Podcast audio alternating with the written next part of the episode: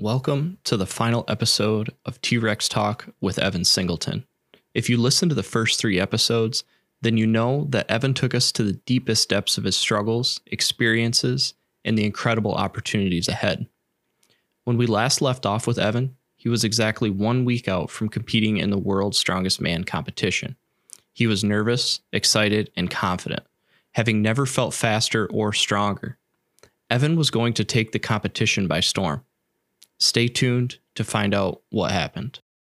This series is produced by Cold Shower Media and powered by Interlink Mortgage Services. You can learn more about them at the link in the show notes.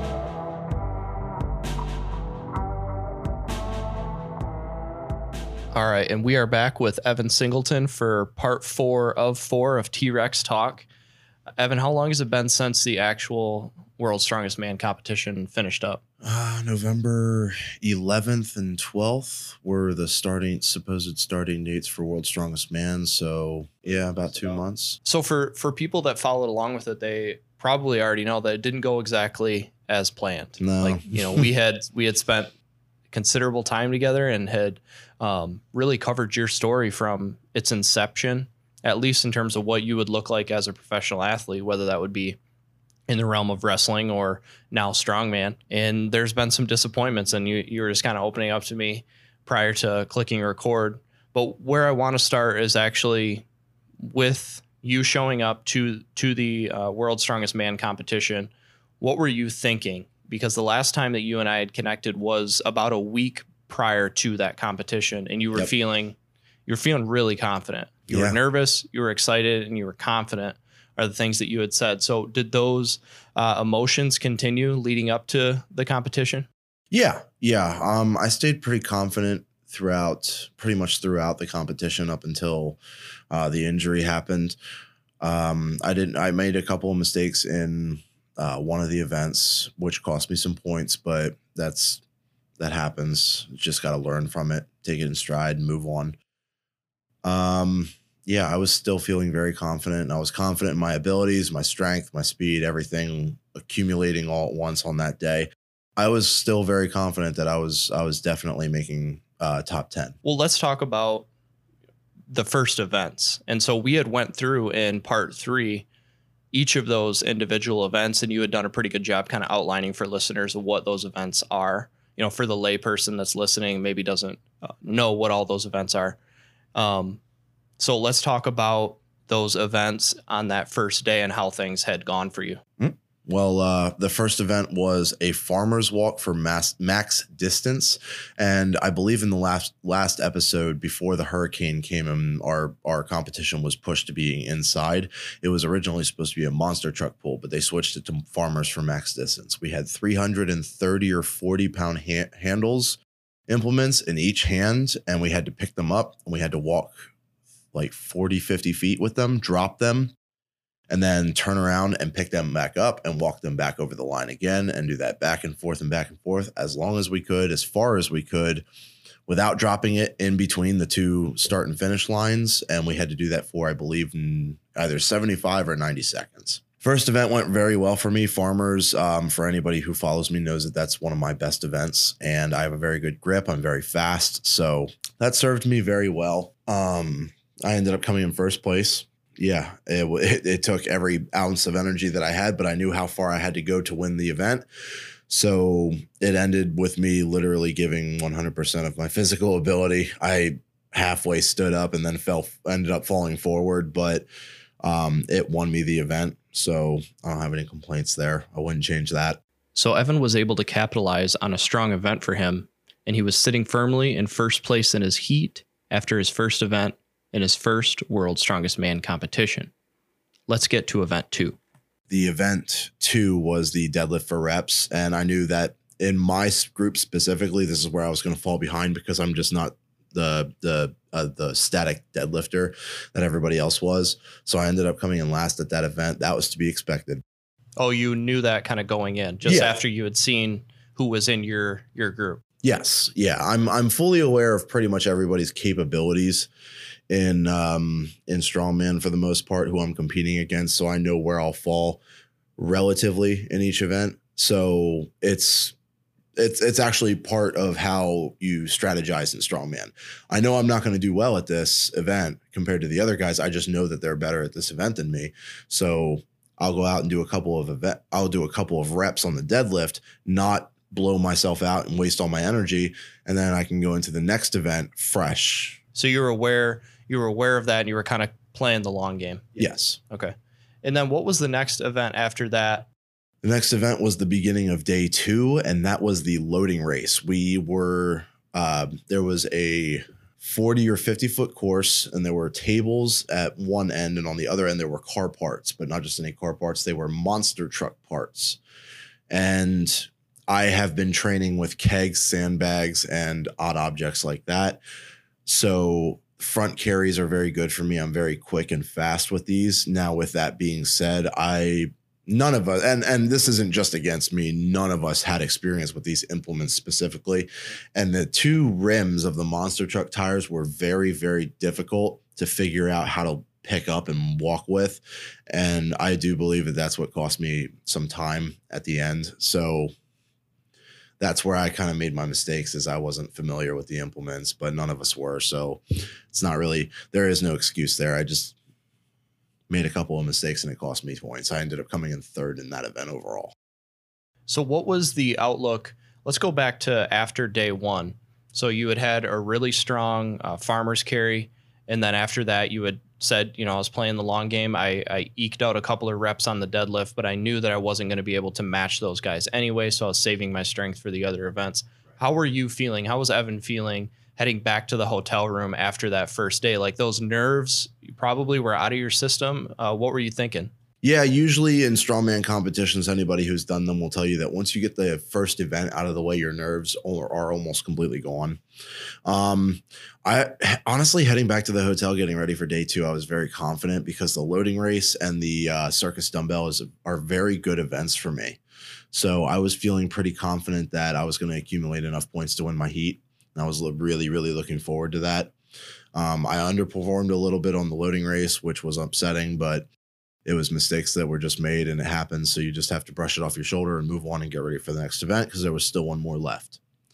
The last event, they threw a uh, curveball in with us. It was originally supposed to be a circus dumbbell for reps, and it turned out to be four sets of uh, of dumbbells that were rising in weight so you had to clean two dumbbells at the same time and overhead press them. The judge gives you the down call. Then you move to the next set, which is going to be 10 to 15 to 20 pounds heavier.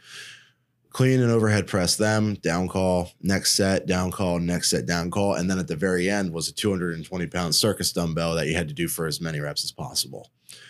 Uh, but it was a curveball, but again, it was a good it, it, was a good event for me because I'm really I'm I'm up there with overhead pressing. I like to overhead press and I'm I'm relatively good at it. Really, uh, really trying to blitz through the the dumbbells as fast as possible. As soon as I got to the circus dumbbell, um, I went for a clean and I felt a pop in my left arm. And I rolled it up to my shoulder. I went for the press. I didn't get the press originally. I brought it back down. I readjusted. I set myself, and then I pressed, and I got this. I got one rep. I dropped it, and I knew something was wrong because it started to hurt. If you know Evan, then you know how this is probably going to go. Being hurt is a part of strength sports, especially for one that pushes themselves the way that Evan does. And if one more repetition is the difference between him not making and making the finals, then you know what he was about to do. And I still had time left. Um, I knew I needed an, at least at least one more rep. So I decided to grit my teeth, fight through the pain, push through, and I tried to clean the dumbbell again. And if you watch the footage of it, it is not a pretty clean. It is very, very ugly. Um, but that's also because when I went for the second clean, it popped two more times.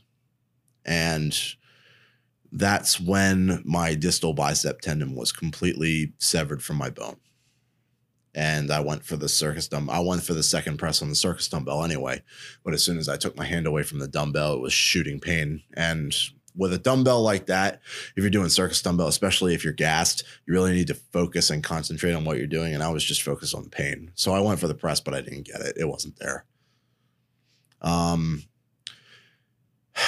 and then yeah, time ran out. I ended up taking second in that event, which if I would have won that event, I would have won my heat and qualified for the final. Um, and I'm confident I would have done so had it not been for my bicep injury, but it is what it is. After I finished doing the pressing, the medics took me back to the medical tent. They took my sleeves off. They actually gave me an ultrasound and they confirmed that my distal bicep tendon was gone.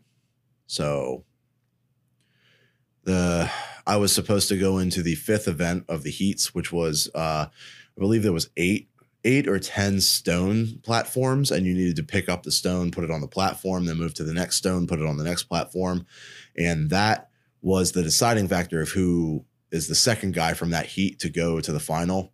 But because my distal bicep tendon was completely gone, um, I was encouraged and ultimately decided to back out of the back out of the competition because I had no strength in my left arm at all. At what point was it when, when you were doing the event where you tore your bicep that you kind of maybe realized before the doctors even told you like uh, I might be out of this thing? As soon as the first pop happened, I knew I was done and that's just because uh, bicep pops can be pretty common for strongmen. Yeah, in strongman, um, the tearing your bicep, either the muscle or the tendon, is is the most common injury in strongman, um, and it's actually it's actually kind of funny looking back at it now because when I got back to the back after getting iced and get, they gave me a sling to put my arm in and all of that, after uh, everything got done and I went back to the back for the first time. All the strong men came up to me, uh, all the pros who have been there for like 5, 10, 15 years. Everybody was coming up to me, um, trying to console me, telling me that uh, I was, quote, a um, an official pro strongman now because I got my first bicep tear. You're not a real pro strongman until you get your bicep torn and all of that good stuff. Because all, all everything that we do is so bicep heavy. But yeah, yeah, everybody was very supportive, very, very nice. Everybody. That was going to be one of my questions is, you know, what did the what did the fellow strongman and maybe what sticks out to you, uh, either if it was an, a specific individual that had some encouragement for you, or if it was just the the overall support that you felt? Because I I've heard you speak about it. It is a brotherhood. I mean, you're when you talk about the 25 uh, strongest men in the world, you know, it's one of the few times in your life where you can look around the room and maybe not feel so out of place. Yep, absolutely. I will say that when I arrived at World's Strongest Man to day one um, to compete, I did feel an overwhelming feeling feeling of belong. I felt like I belonged there, and I've never felt that pursuing any dream that I've had, whether it was bodybuilding, pro pro strongman, or bodybuilding strongman is where I felt the most at home and like I belonged there. Never really felt that with wrestling. Never really felt that with bodybuilding, but I felt it. I felt it as soon as I was at Worlds. I felt it. Was there anybody that came up and kind of said something to you, or was it just that sense of belonging and the you know some of the ribbing you were getting of oh yeah you're finally a strongman now? Um, it was uh, well, the finally you're a strong man now. You're a pro strongman because you tore your bicep. That was Robert Oberst. Uh, he said it in a playful way. Very very nice guy. I love Robert. Uh, Terry Hollands from England. He came up to me. He and he showed me both of his his bicep scars. Um, explaining to me that it happens to all of us and all of that. Everybody was very very nice. My my brother who I love to death, Bobby Thompson, he uh, was pretty much as soon as it happened because we were in different heats. So w- as soon as that happened, he pretty much didn't leave my side until I went back into the back to my bag. Um, Luke Stoltman, who is a very good friend of mine from Scotland, uh, he came up to me, gave me a kiss on the cheek, and all he said to me was, "I know," because he knows how it feels to to be hurt like that at this comp. Something that I've grown to appreciate about Evan is his acceptance that pursuing excellence is a lonely endeavor, but that when you find people that can relate to you, hang on to them because they're the ones that are going to prevent you from going crazy. And in a lot of ways, facilitate the success that you wanted to begin with. What does what does that feel like to be heard in that competition because uh, I I've been along with you for some of the ride and saw the anticipation and the excitement that you had going into that competition as well as the very uh, real belief that you could win the thing. Um, and so what what is that feeling if you can even explain it? Um, heartbreaking. It was um I was almost in disbelief when it first happened just because I trained for so long for this for this opportunity and to finally have the chance to back up everything that I said about me belonging there, me knowing that I'm one of the best and all of that and just I've it was just really really hard to deal with once reality set in and knowing that I'm going to be out of competitions for a while, knowing that I'm going to be rehabbing for a while, knowing that I'm out a lot of money and I can't work now until I get the okay from my doctor. And it sucked. I mean, there, when it happened, I, I, I went outside to where I could be by myself and I just kind of let it out and where I could be alone. And it was just, it was rough.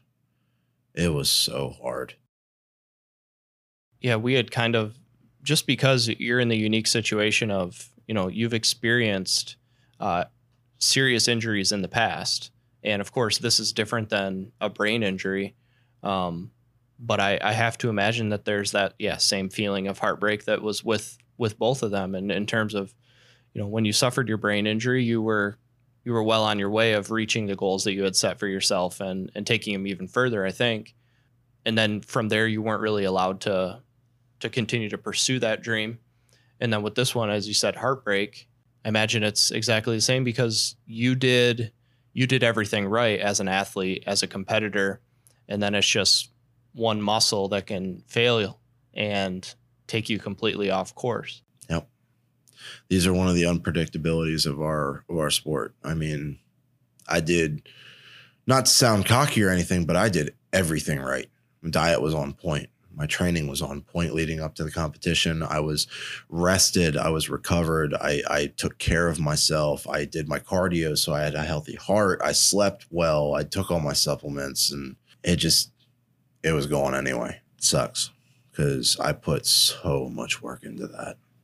I wanted my first time at World's Strongest Man to be special, and it was it's special in like the wrong ways. Have you found any value in just those moments of kind of just sitting in the reality of the situation and being upset and giving yourself space because one episode we put a lot of focus on mental health and that was something that you had said you're really passionate about is making sure people people are comfortable talking about their mental health so were there moments where you had to sit in that space allow yourself a little bit of grace to yes there are uh, I, I can't stress enough that if you're dealing with any kind of mental health issues, you need to reach out to people. You need to let people in. You need to be open with what, what you're going through and you need to ask for help. You need to 100%. Um, this wasn't necessarily one of those situations. I was just more of a, uh, like you said, just kind of taking in the reality of the situation. And it's, it's, obviously ask for help and all of that stuff but it's very very good in my opinion for you to go away from everybody so that you can breathe. In a situation like that that's very highly stressful. There's a lot of emotions going on all at once.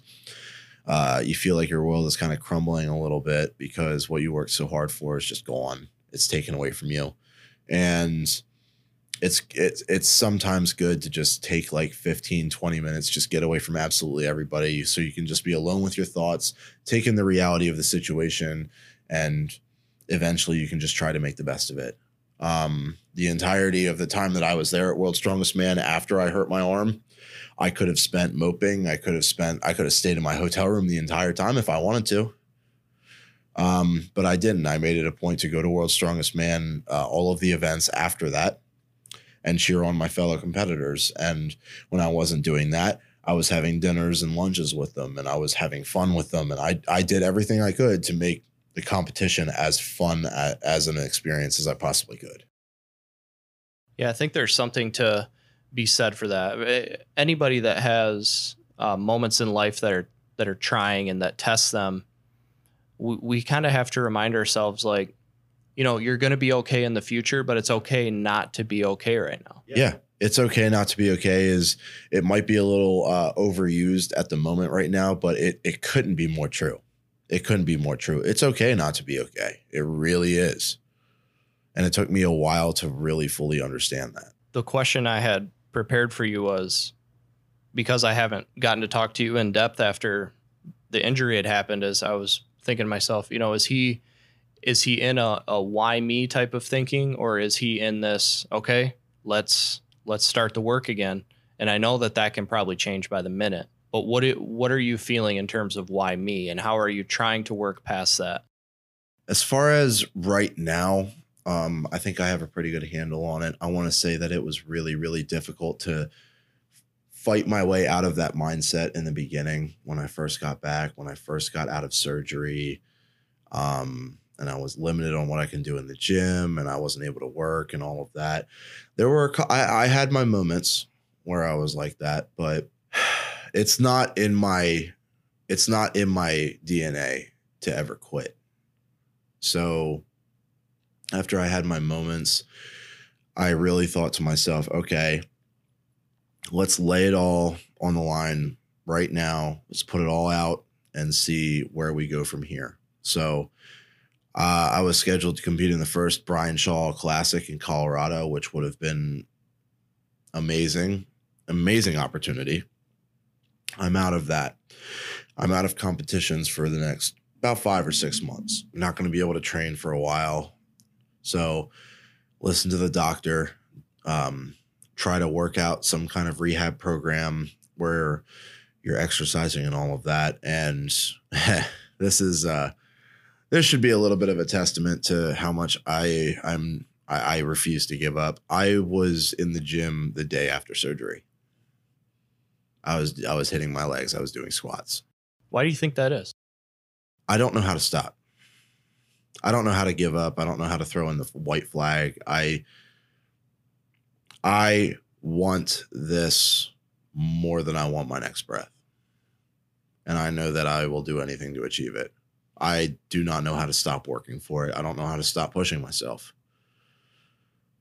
I will never quit, ever. So the goal hasn't really changed, uh, despite the additional obstacles, things that we didn't we didn't plan for. But the goal stays the same. Goal's always the same. Do you think that for someone that's already experienced, you know, unexpected roadblocks, do you think that this will add more satisfaction when you do eventually win it? Absolutely. Yes. I mean, I try to look at it like this. I know it wasn't the debut that I wanted. I know that I'm out a lot of stuff because of the injury that I got and what I have to deal with now. And I understand that it sucks. And I, I take that and I realize it and then I push it to the side and then I focus on what I need to achieve. And when I finally do win, the competition and I'm holding that gold trophy up high, I'll be holding it with my left arm, just as a as a testament to nothing will stop me. Isn't that the Evan that we know? Always looking for a symbol, always looking for a reason to push even harder. But symbols and motivational strategy can only go so far. The work has to continue. The training has to continue. So what is what has training looked like you had mentioned you were back in the gym, you know, the day after the injury. I imagine some of that was just trying to get out a little bit of frustration too. Oh yeah, yeah. I had a lot of that pen up. I had a lot of that uh, pen up that really needed to be exercised, and um, I've been working with Adam and Kim Dirks, my coaches, very closely, who have been just absolutely amazing throughout this entire thing. Um, I, I got a call at World's Strongest Man from Adam on my phone half an hour after it happened, uh, asking me like what happened and how are you feeling and all of that.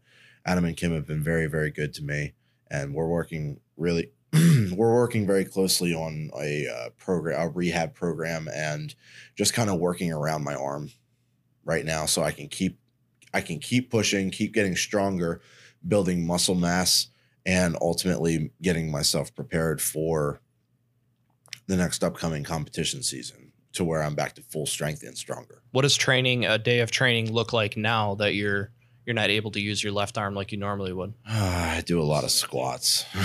I do a lot of squats. And it's a good thing and a bad thing that I'm doing a lot of squats because squatting is a weakness of mine and I detest squats with a passion, but it's good that I'm getting a lot more opportunities to do them because now I'm getting actually I've even noticed an, a significant increase in my squat strength. So, and that's good because when I'm finally back to uh, deadlifting normally, I have a strap. I'll, I'll talk about that in a second. But when I get back to deadlifting normally, um, it should, in theory, be a lot stronger because now my leg strength has gone up. Um, deadlift day, I'm not able to use my arm when I deadlift heavy. So I have a strap that goes around my shoulders and then it goes straight down and it loops around the bar. So that way I can deadlift without actually using my arms. So I'm just using my lower back, my legs, and pretty much all of that. So I'm still able to do pretty heavy weights considering that I can't use my arms. I mean, I can deadlift 800 over 800 pounds without using my arms. Overhead pressing, I, I for a while I was doing just one arm stuff, just using my right arm to like press heavy dumbbells or or do flies and stuff like that because your body naturally wants to to uh, uh, be as symmetrical as possible with its muscle. So your body will actively, as like realistic as it could, your body will actively try to be symmetrical. So you'll retain a lot more muscle mass and fight off atrophy if you continue to work your right arm. So that's what I started doing. I just recently started incorporating uh, my left arm into very, very light pressing and curling movements just to get blood flow back in there to work the muscle out a little bit. And obviously, I don't want uh, my tendon, my the fixed tendon, to tighten up on me. So I've been working very, very diligently with my rehab and recovery so that way I can come back faster and stronger. And you you think that with the type of training that you're still able to do that that's going to be a possibility that you'll be able to hit the ground running once these competitions? Absolutely. Yes. I believe that by the time that I'm ready to start competing again, I'll be as good as I was, if not better. I've also been able to, because I haven't been able to use my arm, I've been doing a lot of conditioning work. I do a lot of foot speed drills that uh, NFL Combine does with the ladder the flimsy ladder that you put on the ground. I do a lot of wind sprints. I do a lot of work with sled. I'll put a harness on and just walk with a sled for like 20 minutes straight. It's brutal conditioning, but it works. So as you're heading into this rehab process and just what these next couple of months hold, which is maybe not the uh, typical year of training that you would have had you not had an injury, are you able to kind of consider like what the next chapter is and can you outline what that might be for people? We know that it's going to include competing and winning competitions, but is there is there anything else that it's going to include as you think about it? Like what is Evan's next chapter? Uh, the next chapter is pretty much for me proving that I am as strong mentally as I am physically, because you can either let an incident like this empower you and make you stronger, or you can let it define you and bring you down. And I am going to show how strong I am mentally by not letting this injury bring me down, by not letting, not falling into the why me category anymore, um, finding ways to work around it and work towards my goals until I eventually achieve them. Eventually, I'm going to compete. I'm going to start my competition season this year. I'm going to start traveling all over the world again, which is going to be really, really nice. Uh, I'm going to be competing in the World's Strongest Man again. I'm sure of it. I'll figure out a way to compete there, and I will, or I will earn everything that I, I earned this year until my arm gave out. As I sit at my desk and look over this episode, I think about the journey with Evan and what these episodes have meant and how we've gotten to know him. And as a team, we wanted to have him define what he thought the next chapter would look like and what it would mean going forward. And I think in many ways that the next chapter parallels many of the previous chapters. It will contain strong elements of fortitude and camaraderie. It will have slight moments of doubt, never debilitating enough to forget the task at hand, but to serve as a reminder of how special these goals really are. It might sound like a lot of chapters in your own story. I'm guessing you're not six foot six, 350 pounds, spending every waking moment dreaming of becoming the world's strongest. But I do know that you've overcome a lot and you have a lot more to give. As far as Evan goes, I believe, we believe, that this next chapter or the ones beyond contain promises of him holding the trophy one day. But that trophy will be less about what it's made of and more about what it represents something that can inspire us all. Thank you for tuning in to the finale of this four part series, T Rex Talk with Evan Singleton. I'm your host, Taylor Kramer of Cold Shower Media. Another major thanks to Interlink Mortgage Services for powering this project.